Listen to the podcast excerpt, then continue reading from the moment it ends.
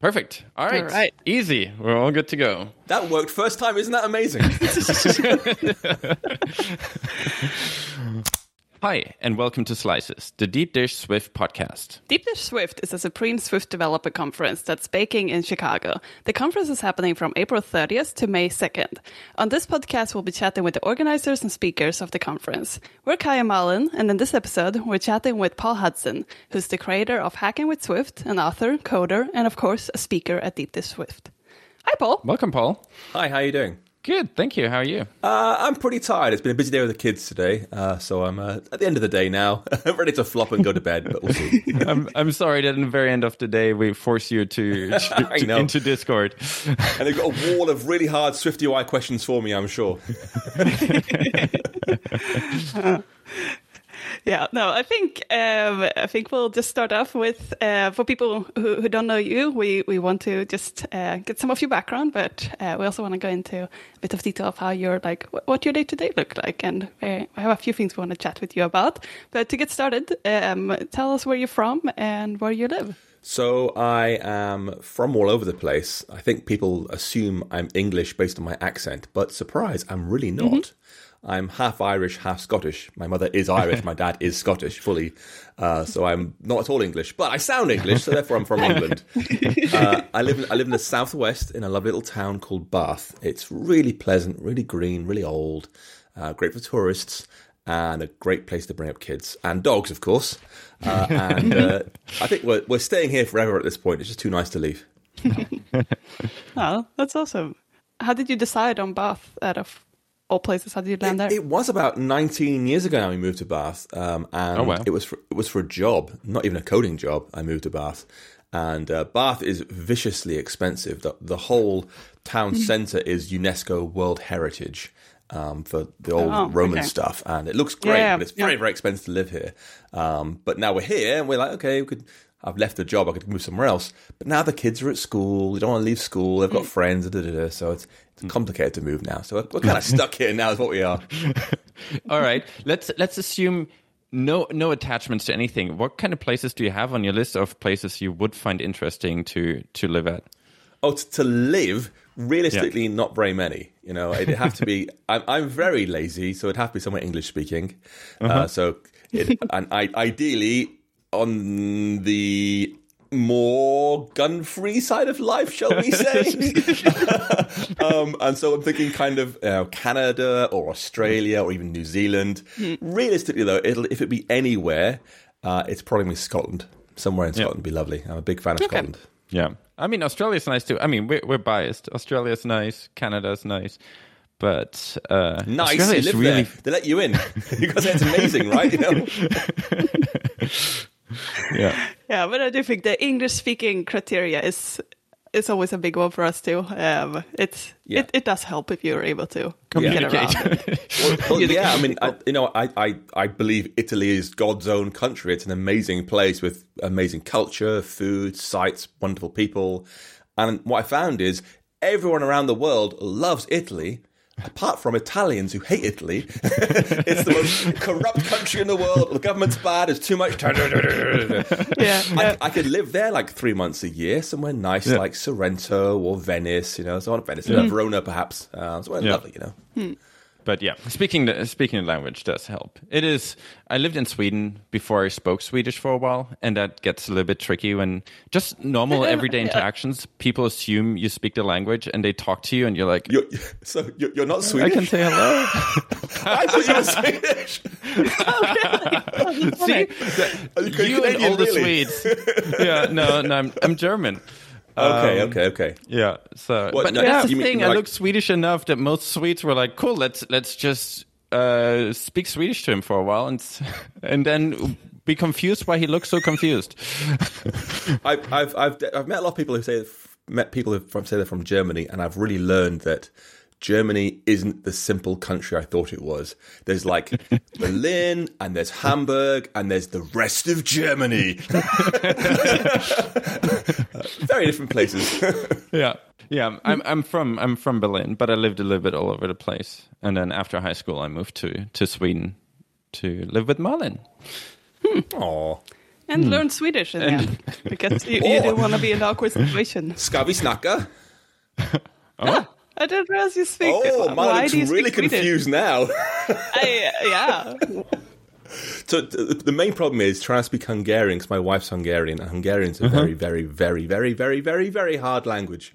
And I tried for like six months, one-on-one Skype lessons. I got basically nowhere. It went straight away. I could say lots and lots and lots of words, but the verb conjugation is an absolute killer. So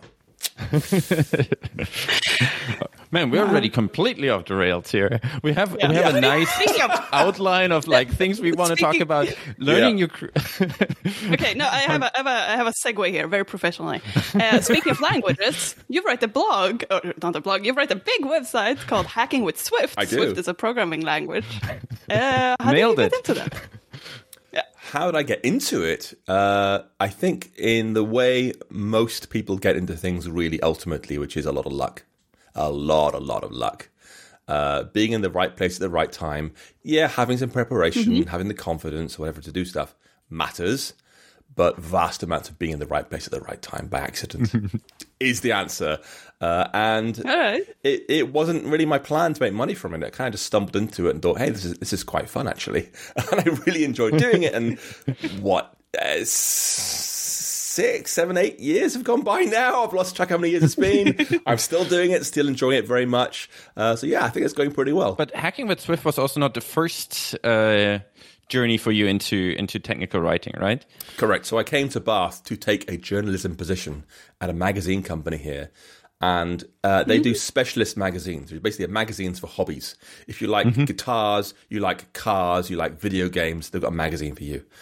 And the magazine I worked for was a Linux magazine. So people who want Ah. to use Linux professionally, and I wrote for this thing, and I was doing tutorials about Ruby and PHP and you name it on on Linux. And that was it was a brilliant job. I worked there for like eight years. It's a fantastic job, the world's easiest job in the grand scheme of things.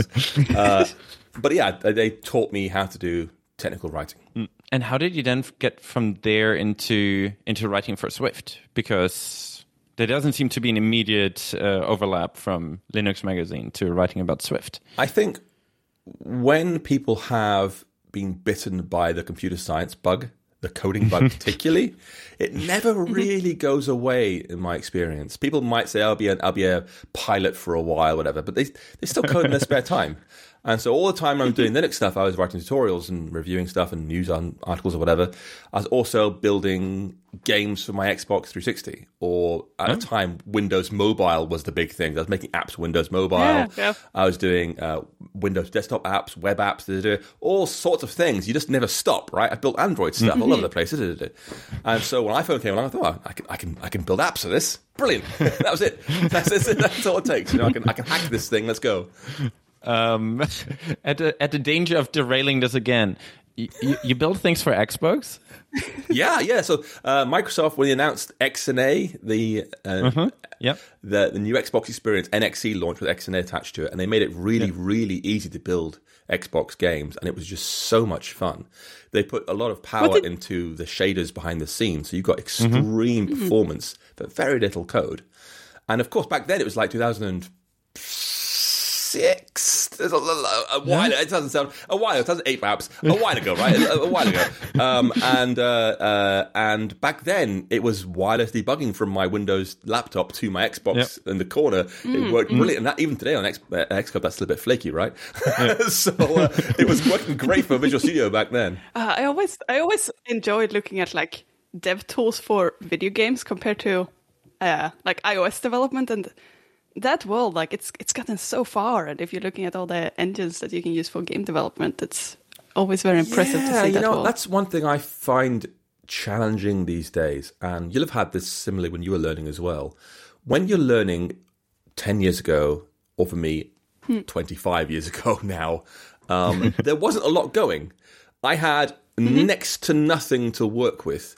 There was back then. I had no internet access. I had no software to work with. I was getting free samples from magazine CDs Yeah. on, on, on the front of the magazines. Oh, I can install some trialware version of Visual Basic kind of thing. Or I had a, a DOS manual that I was trying to hack my way through. Really flaky stuff, right?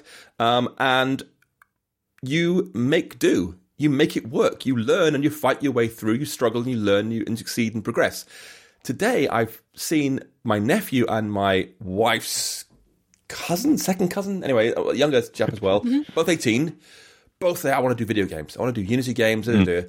And they get stuck for choice. They get this analysis paralysis. Where mm-hmm. do I Yeah, start? true. Oh, this tutorial's too boring. I'll jump ship to another tutorial. That's too boring. Jump ship again. Da, da, da. They, they don't sit down and fight their way through. And the fighting your way through is what actually helps you progress and learn and ship Yeah. things. And so I'm I'm kind of glad because I'm terrible for like you know shiny object syndrome. Like oh, Yeah. what's, what's over here? You know, oh, look at this thing. Okay, I'll go down instead. I'm bad for that, and so learning in, in isolation was really good for my brain.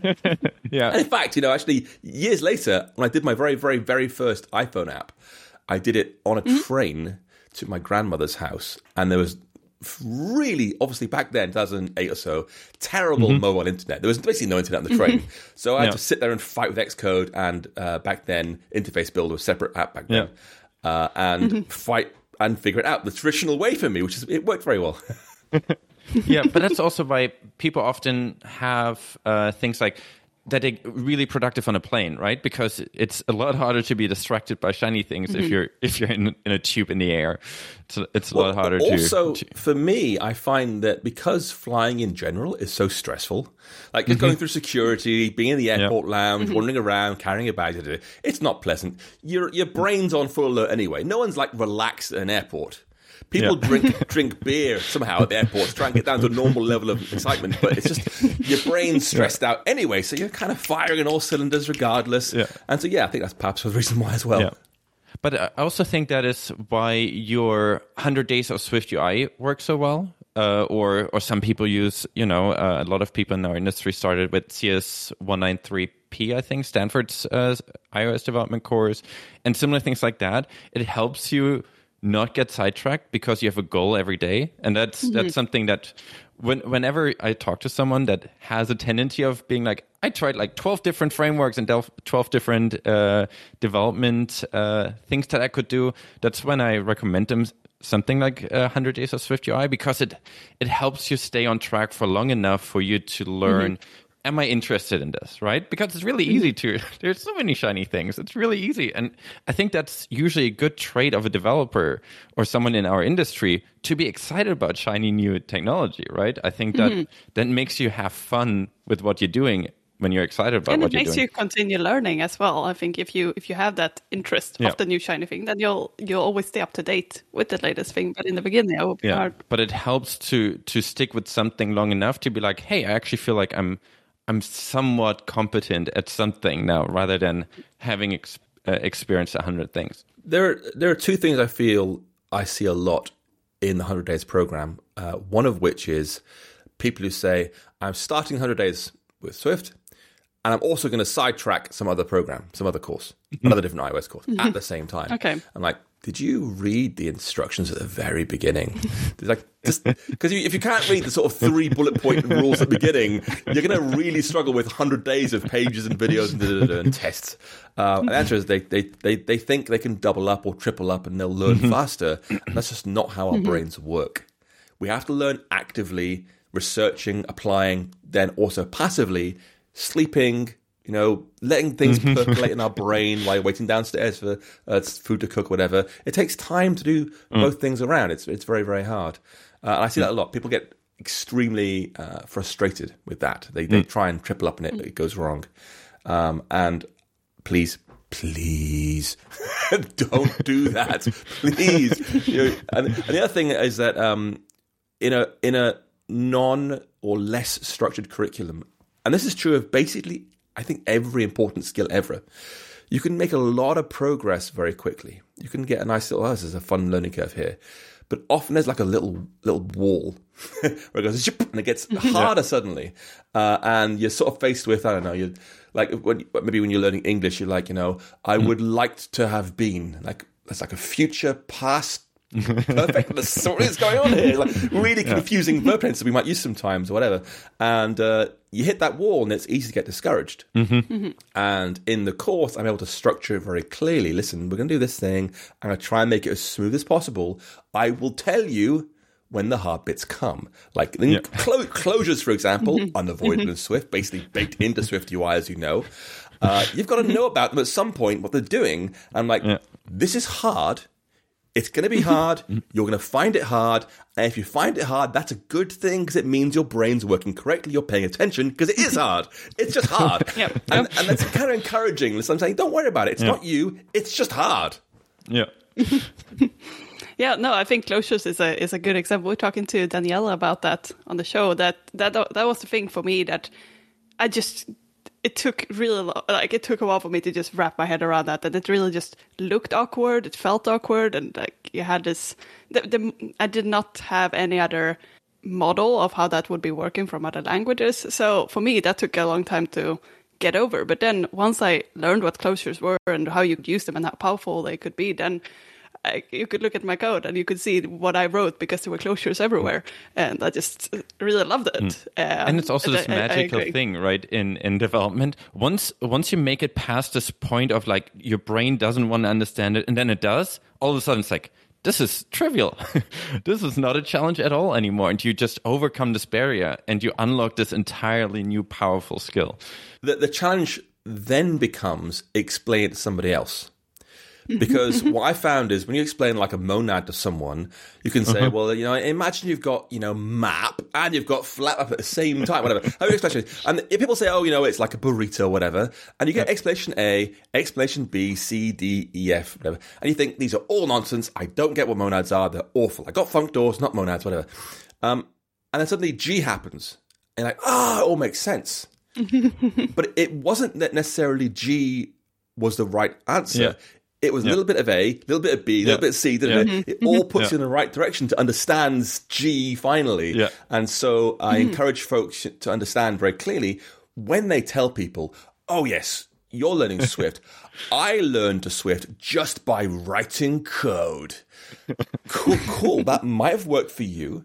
That might be brilliant for you, but they might need a different solution or, or a combination of solutions. And that's okay because we're all different deep down. yeah yeah all right let's try to get this back onto our track so you you wanted to build ios apps and then some something something and then hacking with swift Yeah, exactly that. It's amazing.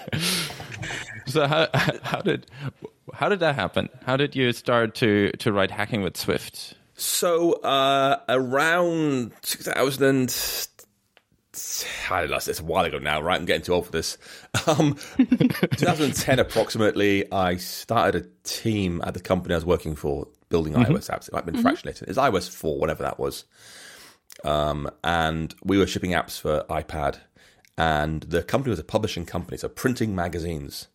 Mm-hmm. And we took mm-hmm. all their stuff and put it onto the App Store in time for iOS 5 to launch with Newsstand back then, a long time ago now, I realize. But uh, and we made a ridiculous amount of money in like two weeks. We made like the entire company's annual revenue, like, pro- profit, sorry, in, in, in two weeks. It's ridiculous. Yeah. And we ended up being number one across US newsstand, UK newsstand. It was a ridiculous mm. money making experience, which is great. And we grew and grew and grew and shipped more stuff. Um, but then I started writing, writing my spare time because I could. I had the opportunity. Mm-hmm. 2014 Swift launch. I started mm-hmm. writing about it, mm-hmm. but I had no plans to actually make it happen. I was like, I'd put it online and like, there you go, you can you can have it, but it's not a job. It's not like a full time thing for me. Yeah. And then when Was I it something that you wrote for yourself? no, no, it, was- it was there. You could go and buy a book if you wanted to, well, buy the book. I only Okay. a book at the time, but I wasn't in any way. There was no free content. There was no Twitter about it. There's nothing. Just a, a website on, on, on existing. And then when I left the company, uh, I was like, well, i have I'm to do a different job now. What should I do?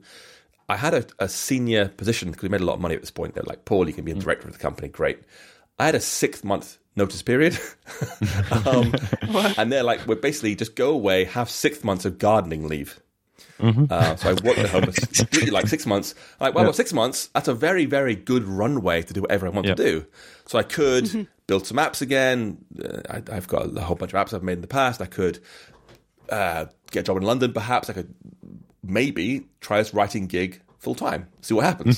So I gave it a try, and, and that was my first choice, and it ended up being extremely popular. And, and uh, yeah, again, it's been that having that runway is very, very unusual. Having six months Yeah. of just here's, here's a bunch of money, go was was just great. Huh. Yeah, that, and, and then you started writing more, focusing more on the free articles, or did you write books at that so point? So my my I've got an unusual approach to business, which is that basically I know how much money I need, uh, and as soon as I hit that, I'm happy to do whatever it takes to do anything else. So I'll I'll do free stuff, I'll do charity stuff, I'll do volunteering, whatever over here. As long as I'm, as long as I've got you know roof over my head, my kids are going to school, they've got a car, house, whatever. We're not you know on the on the bread line. Um, Then everything else is excess. I can give away or whatever. That's that's my entire business plan. It's very simple. Huh. Uh, th- th- that's really that's awesome. And then how long did it take you um, to get sort of? uh, When did you feel so? You so you sort of you left your job and you had that six months runway, um, and then you started writing. How did you feel? How long did it take you before you felt like, okay, this writing, this is what I what I want to focus on in the long term, and you Oh. sort of disregarded other options? uh, about two months. Oh wow. I, Right. I, I released a book called Pro Swift, um, which was just huge. This is like 2015, 2016, where it was fairly early in the Swift Swift years. Basically, here's all my code I've written. Can I pull it out and write about it? This thing, do this thing, do it, and write about it into articles. So I did that, and it was very popular. And people loved the book and said, do some more. So I said, okay, it's great. I'll do a whole bunch more books. That was really easy. Um, uh, obviously, it gets harder because that was a fair chunk of my code at the time. Um, but you write new code, and it becomes new articles and stuff. Um, but it was it was it was very quick because that's I, hmm. I don't think folks understand. People say, you know, Paul, you're really productive. How how do you write so quickly? Whatever. I'm like, well, mm-hmm. Mm-hmm. I haven't got a real job. Like, you know, these people have developers around them, and they're like, they have to do code, yes, but not a lot of code hmm. because they also have to do things like pull request review, right? Mm-hmm. They have to do uh, Jira review and backlog trimming and one to ones and stand ups and other meetings and emails. I have none of that stuff in my life. I literally just write code all day and throw away what I don't like again and again and again till it's exactly the code I want to say. And say, okay, this is it, and ship that to the world and say, here, here's a good solution for a thing. And folks might see, oh, he's, he got it right first time. No, no, no. You're seeing the, the, the 50th version of that code. It took me quite a while to reach that solution, um, but I like it and it's good to share with the world. Yeah. Uh, Do you have a favorite part of uh, what you're doing now? I mean, I'm I'm I'm biased. I really like. I mean, I also know it's it's a very stressful period, but around WWDC, all the all the content that you're writing around that period. But do you have a the favorite part? So you're, you're right. Obviously, dub dub is stressful. It's gotten better. Like 19 was the absolute worst when SwiftUI shipped. Um, it was in person still before the pandemic. yeah. Um, And I published SwiftUI by example Wednesday morning of WWDC week at about 3 a.m. in the morning, perhaps. So it's like Tuesday evening for me still. Um, Yeah. I'd been Yeah. writing frantically quickly. And I, it's kind of thing I laughed about afterwards because, like, oh, this is quite funny. But at the time, I, sh- I should have been really, I was really stupid. Anyway, I, I, I basically worked around the clock all Yeah. the time. I had I'd fall asleep, wake up an hour later, work, fall asleep, wake up an hour later, da, da, da. and uh, I I was downstairs because my trick was staying above Dub Dub because there's two hotels, Marriott and the Hil- Hilton are above the Dub Dub conference space. So I was staying Yeah. in the Marriott and. Uh, I was walking in there through the reception to get to my room between me and the event. I had two huge Starbucks coffees. Uh, walked into someone I knew and she said, she said, "Who's the other one for?" I said, "No, no, they're both for me." uh, and by the end of it, and I, I, this is absolutely true, and it's so embarrassing, but it's true. By about Tuesday at like midnight, I was genuinely hallucinating. I was seeing things, and my response was not, "I should stop working." I was like, "Whoa, this is so cool! I can see things. This is cool." Um, so it, I, I really, really, really pushed myself hard. Partly because I was going downstairs, finding a lab, grabbing an engineer, saying, "I've got these thirty questions for you." bang, bang, bang, bang, bang, bang. Upstairs, write it up. Because that way, when you're in that space, you know what it's like. You see them, you get a definitive answer. Here's the actual solution to your problem. Mm-hmm. Not maybe, not could be. That's what it does. Yeah. And Yep, when, when, you, yep. when you do that, you're like, okay, I can now publish an article on this thing, which at that point no one knew about. Mm-hmm. and not be like kind of sure it's correct. I can be sure this is exactly the best solution to that problem. Not mm-hmm. guesswork. Mm-hmm. It is. It's been approved Yeah. basically by Apple. Um, so I was up, down, up, down, down, racing around, asking questions. And I- it was frantic. And I'm glad I did it because it's benefited a lot of people, but it was damn hard work. It has gotten better. Obviously, mm-hmm. 19 was huge because Combine shipped and Swift mm-hmm. UI shipped and SF symbol shipped and you know like it was like different data sources, right? It was brilliant, mm-hmm. brilliant year of stuff.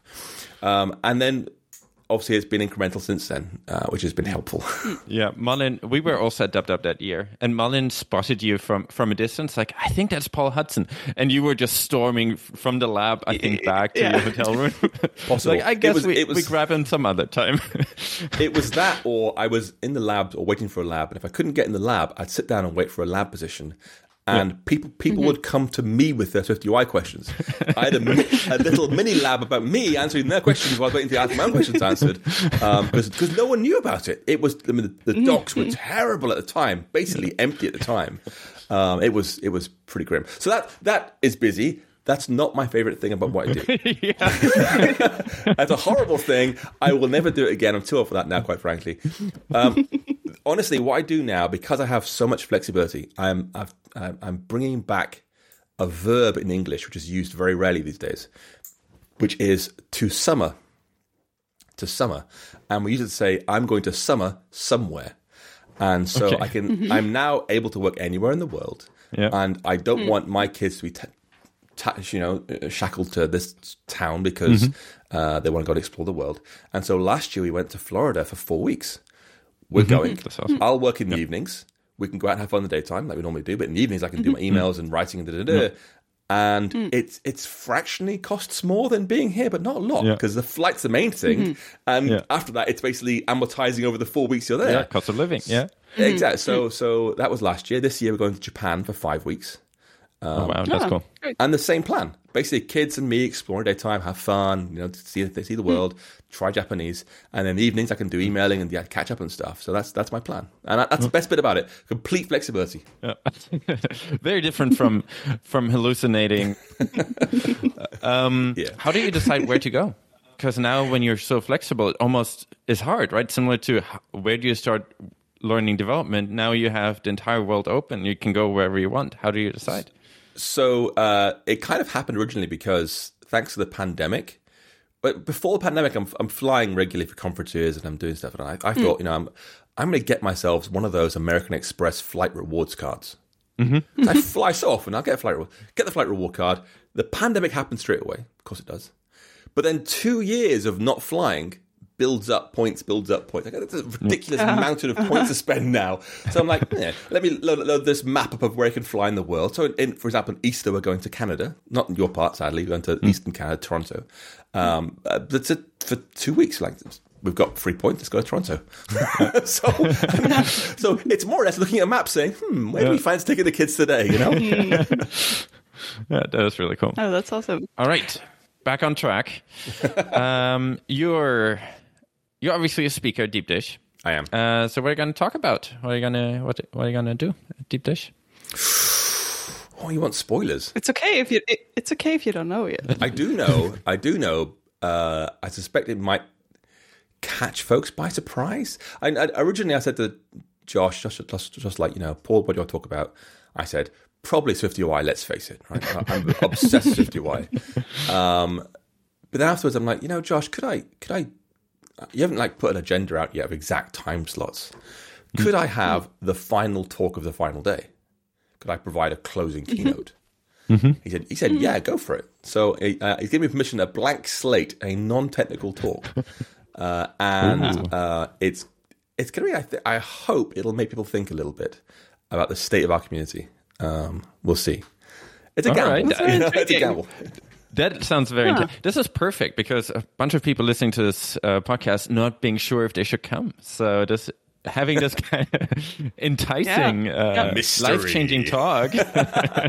Well, look, I mean, so uh, not last year. I took a year off, but the previous three years, I ran a conference uh, twice online because of COVID, once in person, uh, called Hacking with Swift Live, and uh, it was entirely for charity. I didn't get a cent from it. All the money went to charity. and uh, it when I, I did that for a reason because people obviously are in desperate need of of uh, support and help. And particularly right now with the cost of living crisis happening, it's more important than ever to do some support. It's back this year, by the way, in, in July. Oh, awesome. There's a little a little bit of promo for you. Anyway, um, anyway, um, and very often, particularly in the iOS community, because the cost of entry is so very very high. Your MacBook Pro, your mm-hmm. iPhone, your mm-hmm. iPad, your AirPods Max, we're not mm-hmm. talking about. You've got to be fairly well off to even think about getting into iOS development. Because the Chromebook's there to get into Android or web or whatever. If you want to get the expensive route, it's a MacBook Pro, whatever. It's expensive, right? So we already have quite a lot. We just do. You know, the iOS developers are well heeled, well off. You know, they're well paid, posh devices, yada yada. They're not. They're not. They're not lacking for anything, quite frankly. And I've been to some events around the world and spoken at these events, and they're lovely events. But you see, well, you know, our ticket price is 400 bucks, 500 bucks. Mm. But don't worry, mm. as part of that, we're going to go out on a massive drinks cruise on the river. There'll be like nitrogen ice cream. There'll be performances. There'll be like, do you, these people already have a lot. Like they're already mm-hmm. very mm-hmm. wealthy people comparatively to most developers out there. They're above the average in mm-hmm. terms of pay and expenses. Mm. Do they need more? And my answer, bluntly, sorry folks, is no, we really don't. There are people out there who currently are homeless who need the money significantly more than we mm-hmm. do. And so uh, I try to raise money. And so this event, we've we've raised over hundred thousand dollars over the last three years. It goes to mm. it goes to a really really niche charity in the past three years. I'm changing this here, a different charity, but the charity is called Special Effect. They do beautiful work. They mm-hmm. they produce video game hardware for profoundly disabled children.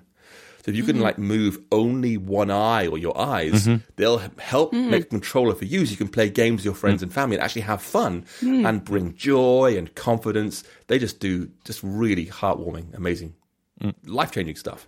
Yeah, that's um, Yeah, amazing. This That's year, I'm going more towards the local homeless shelter because obviously the crisis is very serious right now with money, and so I'm sort of going towards the bigger causes right now. But this is so I'm a big believer, and this, the talk, this will be the talk somewhat that we already have enough, quite frankly. We, and, and hmm. it's great doing things to help our community and raise our community up, and da, da, da, and yes, get your swag and so forth. But we've got enough. We've really, really got enough. Hmm. That's really cool. Yeah, that. Yeah, and you, you also a lot of your live streams are also for charity. I hmm. know every every year on your birthday you also do Yeah, uh, a, spec- special live stream for that. Yes. So um, that was that's that's for the local homeless shelter. Um, that's my birthday's live stream. That's quite fun.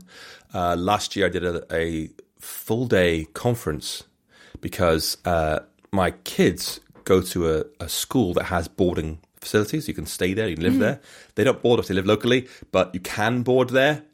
And mm-hmm. uh, two Afghan girls reached out saying, listen, they've shut down education in Afghanistan for girls over the age of 11. We cannot mm-hmm. get a schooling here. Can we come to your school? And the mm-hmm. school were like, well, you know, we'll, we'll give you a free spot in the boarding house. We have no cash to pay for flights. So I ran this event. We mm. raised £20,000, what, $24,000, whatever it is, to get flights for these two girls to come to the UK every year to see their parents Yeah, off, go home yeah, again. yeah. Because it's and, and it's, it's like I know it's like two girls. It's not like world changing, but for those two girls, it's huge. They now have an Yeah, education. yeah. They have a safe, quiet, peaceful environment. It's very boring in a good way. It's a great place to be. Yeah. It's peaceful and green and nice and encouraging and warm and friendly. And for those two, it's hopefully life changing. So that was that, that was last year's um, big fundraiser. Yeah, yeah. But now, when we're already speaking of all the great things you're doing, you're also um, in the work. you're also in the diversity in Swift uh, work group, right? Uh, do you want to tell us what that is about for people who might not know about the diversity in Swift work group? So full disclosure, I've just stepped down because we agreed a two year term. Uh, Everyone's on the committee for two years, and it is 2 years now. So I have just stepped down. Um, but yes, it, that was a it's a it's it's a great thing. It's not exactly everything I want it to be yet, but it might still be in the future. Yep. Uh, It's a reflection of the broader problem of the Swift community is actually surprisingly less diverse than you might expect in other communities, like in the web community, for example. Which again, it might be an economic thing. I'm not sure, um, but it's less diverse than you'd expect, which is a shame. And particularly some parts of our community where you should be able to go and meet people and hang out are actually the least kind of places you want to go. For example, the Swift forums. Many, many mm-hmm. people never go to the Swift forums because they're kind of aggressive. you know, mm-hmm. you, will mm-hmm. be you'll be proved wrong very publicly, um, and it'd be a quite unpleasant mm-hmm. experience sometimes. And they just don't go, and that's a real shame. And so the mm-hmm. first thing we did was roll out these little groups we can go and uh, meet folks inside the group you identify with. And mm-hmm. it was a small change. It mm-hmm. hasn't necessarily worked particularly well, but it was a step forward to try things out. We did some online mm-hmm. meetup groups. We did like a, a, trivia thing twice at WWDC. We launched a mentorship program. Mm-hmm. Um, and there's so much more to do. There's so much more to do. It's just like, I feel like we're just chipping away very, very slowly, like a little toothpick at a very, very, very big mm-hmm. problem. And it needs to happen a hundred times faster. Uh, and honestly, the problem is again and again and again. Sorry to pick on you, Kai.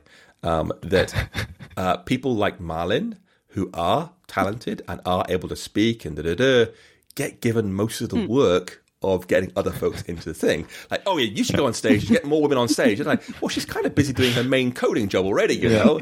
And what we need is more, bluntly, uh, Kais, more, more, more white dudes saying, hey, listen, this is wrong. We've got serious problems here. We've yeah. got to do mm-hmm. better. And uh, I want mm-hmm. to encourage more people to get involved in that movement.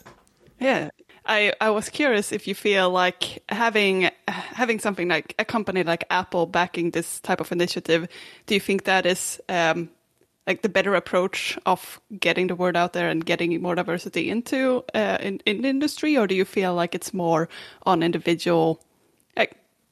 Should it be more spread, and should it rather be something that's established? Like, what do you do? You, personally, do you feel like have you seen an approach that speeds things up um, to get more diversity? If it weren't for one person, and I won't say her name, let's just call her Bolly Haller. uh, if it weren't for Bolly, I don't think diversity in Swift would still be going. And she wouldn't like me saying that. She'd be like, oh no, it's a community effort, everyone's working harder. But she goes above and beyond again and again and again and again and again mm-hmm. and again and again. And like mm-hmm. even when I'm like getting tired or I'm missing messages or mm-hmm. missing meetings or whatever, she's like, you know, Paul, can you help with this? She's keeping mm. us in track. She's she's helping mm. lead as well as take part and and, and make things happen, mm. um, which is astonishing. And she does, of course, hugely complicated work as well for Apple. Uh, and so mm-hmm. I can't imagine how exhausting that is for her to do.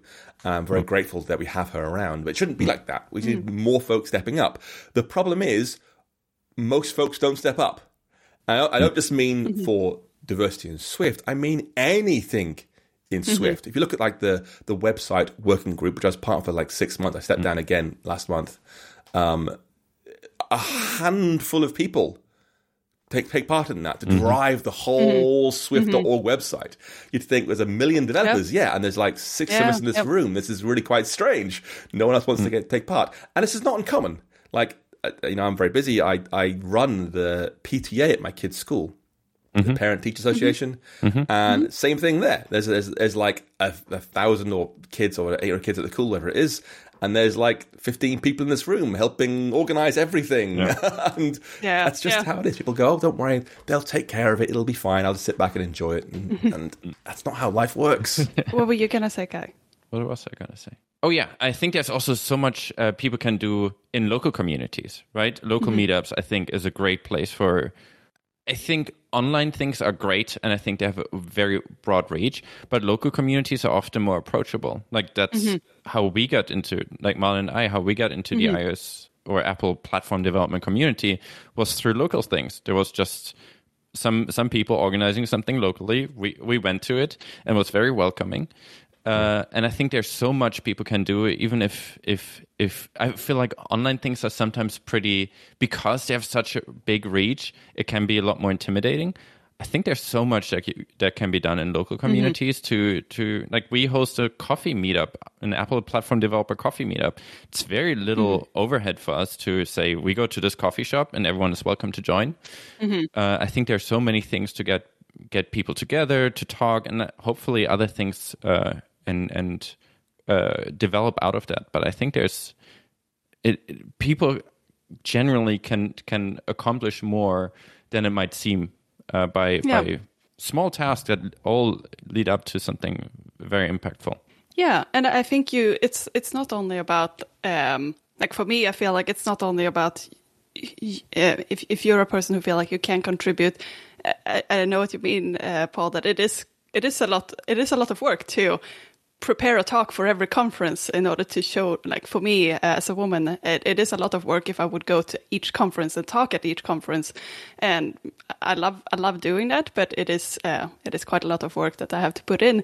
But i do feel what i notice is that another thing that i can do which is a little bit more um, approachable is to actually go to those meetup groups locally and participate with the rest of the participants, not necessarily have to be the main speaker, rather be there, ask questions, and feel like I, I feel like that has that started out for me uh, being super helpful in our local communities. I think the fact that I was at Sydney Cocoa Heads and I started being a little bit involved. I was not like the main main organizer, but I was around, and then I noticed that there were a lot more women starting to come because they saw other women being there in the first place. I think that can be helpful without you having to feel like it's a huge task. It, I think every little bit can already encourage people and see, oh, there is a person there who uh, I who I recognize is asking questions, and I uh, associate with that person. I think that can already be uh, a step on the way uh, to just try to be a part of the of the community in a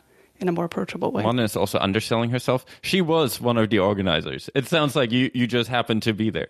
you, you were one of the organizers of the, I- the- I- I ended one up of the taking on more largest and more iOS responsibilities, meetups in Australia. but it didn't start that way and i think i think that th- that's why it felt more approachable to sort of ease into it and There, there are lots Take more of more opportunities to get involved, and Mm. it doesn't need to be getting on stage. You know, I, I did a, a little panel at a conference l- two months ago now, um, and it was a, it was talking about one of the questions was so um, so how how can people get into creating content? I'm like. I hate the term creating content. People say, I want to be a content creator. No, you don't. No one wants to be a content creator. What you want to do, if you want to teach someone Swift, that's a mm-hmm. thing. Mm-hmm. you can do that. If you want to show some interesting techniques and share some code, that's a thing you can do. But creating uh-huh. content is just bland meaninglessness to try and get clicks on on uh, TikTok, or whatever. And it's depressing, but it doesn't need to be that way because as you saw the, the coffee thing in, in Vancouver.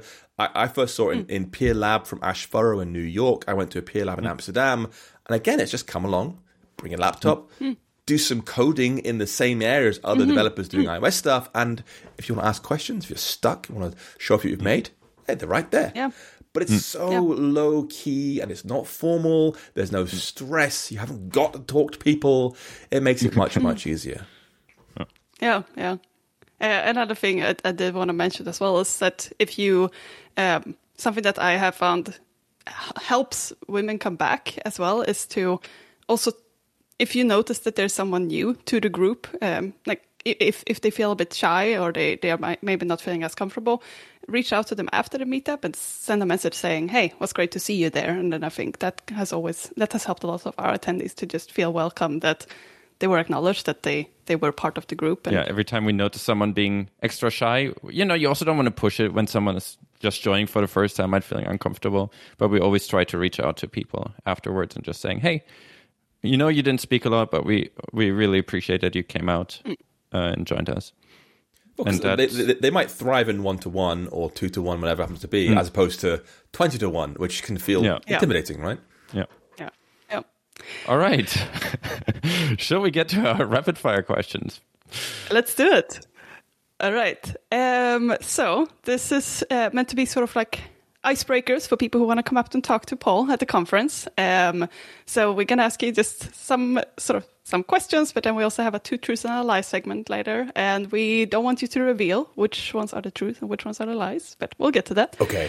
Um, first question though is what your favorite iOS app is, and it can be like any. It can be like a oh, oh like first generation iPhone app. It doesn't have to be one that exists today.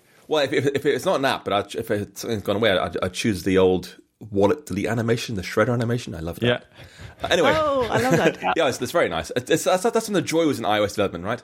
My favorite app, honestly, it's cheating. I think is Apple's Photos app because um, of one particular thing. It's and, and most folks don't even see it in the Photos app. If you're looking at say uh, your uh, date stream right now in years or months or days, and you're swiping through.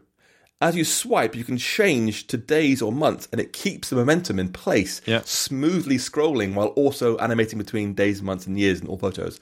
It's a glorious feature. That plus searching for words like dog, house, Iceland, whatever you want to, is beautiful. I recognize it's cheating. Apple's first party app. Uh, if it wasn't that, it'd be Fantastical. Lovely app. Who two great picks. Um, Yeah. For your, uh, and how about Mac? What's your favorite Mac app at the moment? anything by James Thompson. So Pa- uh, Dice by PCalc, even About by PCalc, they're all beautiful, beautiful things. In fact, when I'm really, really bored, if I'm somewhere out in the car, whatever, I'm not, not obviously driving, but I haven't got my phone on me, whatever. The little dice by PCalc on my watch is amazing. Yeah. like I, don't know, just- I can sit and fuss around with dice and board. You know, it's a little fidget spinner basically for my my wrist. Yeah, yeah, that's, That's really great. cool. Yeah. Um, so you already have two disassembled iPhones in your background. I do, So You might already know the answer to this, but the question is, what's your favorite iPhone ever made? Neither of those. No, That's why All he right. disassembled them. So no, there's an iPhone. But for folks this podcast who can't see this, there's, there's an iPhone behind me, an iPhone 10 behind me. It's neither of those. My favorite iPhone ever made is the iPhone 4. Uh, when it went to the No. sort of the slim flat bezels for Yep. the first time, you got Retina screen for the mm-hmm. first time. It was genuinely amazing device. You thought, "Wow, this is the future." And even today, the iPad Pro design, you know, the flat iPhone, i flat iPad Pro. I hope it stays around longer. I love that design so much. yeah, yeah. Although, if I can squeeze it in really fast, it's, it's the current. I bought an M2 iPad Pro, mm-hmm. and mm-hmm. sorry, Apple, I actually hate it. Oh, I actually, Why is that? I skipped the M1. I didn't think it'd be a big uh-huh. trump. I was mm-hmm. wrong. I should have switched, but I didn't, I didn't switch. I was. I came from the A14Z, what it mm-hmm. was, the one before that, the last mm-hmm. non-M Non-M, iPad yeah. Pro, and the new one has that awful, uh, like a blossoming on the screen effect. You know, it has the, Okay. the what do you call it, the, the light areas they have, the, the Yeah, yeah, lighting yeah. zones. Yeah, yeah. And if you draw like if you have a black screen, there's an actual glow around things on the screen. It makes watching TV sometimes quite uncomfortable. Mm-hmm. It's visually kind of just blurry, like it's kind of smudgy through Vaseline Mm-hmm. or something. Mm-hmm. It's not pleasant. Uh, and so I hope whatever they do in the next iPad Pro, they fix the damn screen because I, I thought actually wait a minute. I gave my old one to my daughter. I'm like, hey, do you want to have the new one? I have the old one because I, I, it, it disgusts me so much seeing the screen. Uh, what what are we waiting for? What's the next micro LED? Micro LED. Yeah, yeah, or That's the one like that, that, should yeah. solve all the problems. I hope so. And people say it could, be, it could cost more. Look, it's it's discussed or it's two hundred pound more. Fine, just take the money. I I, I feel I, it's a great device. Otherwise, I love it. Amazing Yeah. speakers. I love the shape. It's so thin. It's a remarkable device. But the screen, it is genuinely like glows around like like uh, in notes. Draw a white line, a black background. It glows. It looks wrong. Huh? All right, favorite food item. So this is super localized. I'm not sure how far these exist elsewhere. There'll be, I guess, a version elsewhere. Um, they're called Little Moons in the UK. They're a brand, and they're mochi balls. Oh, okay. Um, yeah. So, like you know, Ah. chewy rice flour dough, Yeah. but they they have ice cream inside, and they're frozen, obviously, because ice cream inside. And you take them out of the freezer. You leave them five minutes to defrost slightly, and they're just so slightly melted, and they're just incredible. And they're vegan too, which is really, really good. So they're delicious. I can eat those a right, that- lot. That sounds really. Uh, yeah, yeah, now I'm, that sounds now I'm up for good. those. Yeah. Um, we also added one new question. I don't know if it's going to work. You, you're going to be the guinea pig. Um, have a guess of how Is it- is many it about app- Discord? All right, you're double guinea pig, I guess. Um, have a guess. How many apps do you think you have installed on your iPhone? And then go to settings and look how many you actually have and tell us. Uh, have a guess. I'd say two hundred, maybe. Okay. Okay. And now have a look how many you actually have. I'm curious. Look in, in how do you know? Is there a way of telling in settings? Yeah, you can go to settings, um, Yeah. and then you go to general and about, General. and then it tells you how many apps you have installed. Two five one. All right, you you were not. Wow, you were that's pretty close. close. It's okay. Yeah, yeah. It's I okay. think So, Mannen- so I, This- I when Kai and I did this before, I guessed 80 and I had 600. Yeah, one was off by one order of magnitude. So I'm I I have the iPhone upgrade program. I change out iPhone every year, and um, Yeah. I'm usually a cheapskate because I have iCloud, you know, two terabytes, whatever. I don't I don't normally go for a big iPhone. I go for a smallest mm-hmm. iPhone around. Mm-hmm. I normally choose the one two eight gig iPhone. This year I've got a two five six because mm-hmm. of the up, the upgrade program. I went through the thing. I they ask you questions, yada yada yada. I said, "Can you mm-hmm. make sure I have the iPhone Apple Care Plus with theft and loss?" They said, "Oh yeah, I'll be fine," mm. but they couldn't find the option. So they clicked past by accident, went all the way through, checked me out completely, got the iPhone. I said, "Is there theft and loss?" No, there isn't. Okay, I'd like theft and loss, and they couldn't add it retrospectively. They had to hand back the old iPhone to be recycled oh no! old iPhone 14 Pro Max 128 gig and give me a new iPhone, the 256 that wasn't out of 128 at this point, a new 256 gigabyte iPhone. It, I felt really bad. yeah, that is, and that was through Apple directly, and they couldn't just add it. In the Apple Store, it was a, it was That a is- really hard find option to find. And the hmm. worst thing is, hmm. because my daughter has the same upgrade program, she went through it first and also failed to get the program. Like, make sure, look, they got it wrong. Don't do what they did. And they did the same thing again. Like, no, it's so wasteful. They, don't, they don't just like hand. They don't sell them again. They have to hand them back to Apple to be cleaned up and Yeah. re- Yeah. rewrapped and checked and blanked. da, da, da, da. Uh, so it's complicated and messy and, and stupid. All right. All right. Um, Last question. Then, Josh is going to be angry Yeah. because he, until this point, had the longest episode record, and I think you just crossed that bar. So I do talk quite quickly So though. I the- could go a lot slower. so the last question is, um, what are your two truths and a lie? And you don't want the answers to this. no, that is the idea. Is that people can think about it until until April when they meet you at a conference and tell you what they think the lie is. All they ever do is say, "Oh, I love your dogs." That's all they ever do. Although they also say, "Can I have a selfie?" Which is fine, but at least tell me your name first. Like, tell me who you are first. No, it's a bit, hi, hi, Paul. Like, cool, you know me, but who are you? Like, just, just shake hands, kind of thing. You know, I don't know. Uh, all right, two and a lie. Okay, so uh, here you go. Uh, number one, before getting into app development, my specialism was women in ancient Greece. Okay. All right. Possible. Second thing, both my parents are church ministers. And the third thing, hmm? I volunteer at my kids' school teaching the girls there app development with Swift. Cool. All right. And where can people find you online? Uh, I think people. I think most people. Most people have heard of your website. yeah, hackingwithswift.com. Uh, I'm two straws, TWO straws on Twitter, on Stack Overflow, on Reddit, on Mastodon.social. Basically everywhere that I care about. I'm two straws. Uh, fairly uncommon name, fortunately, so it's basically mine wherever I go. In fact, I feel, I feel, I feel annoyed. I feel aggrieved if I go somewhere and someone's had two straws already. Who the hell are you getting two straws? That's Has that happened? it does. It does. I think I'm like I'm wow. two straws on Instagram. I think I'm like Mr. Two Straws on TikTok or something because someone else got there first. I'm like, who has? Well, anyway, big world, eh? I- I'm easy to find as a short version. Yeah. Yeah. And we'll have, we'll have links as well so people can find you um, in the show notes. Um, but thank you so much again for uh, for joining us, Paul. We're really looking forward to seeing you in Chicago. Thank you for having me. Look forward to being there and trying the pizza, of course. I mean, I've not, not been told Yes. how great this pizza is. It better be very, very, very good. Have you had deep dish pizza before?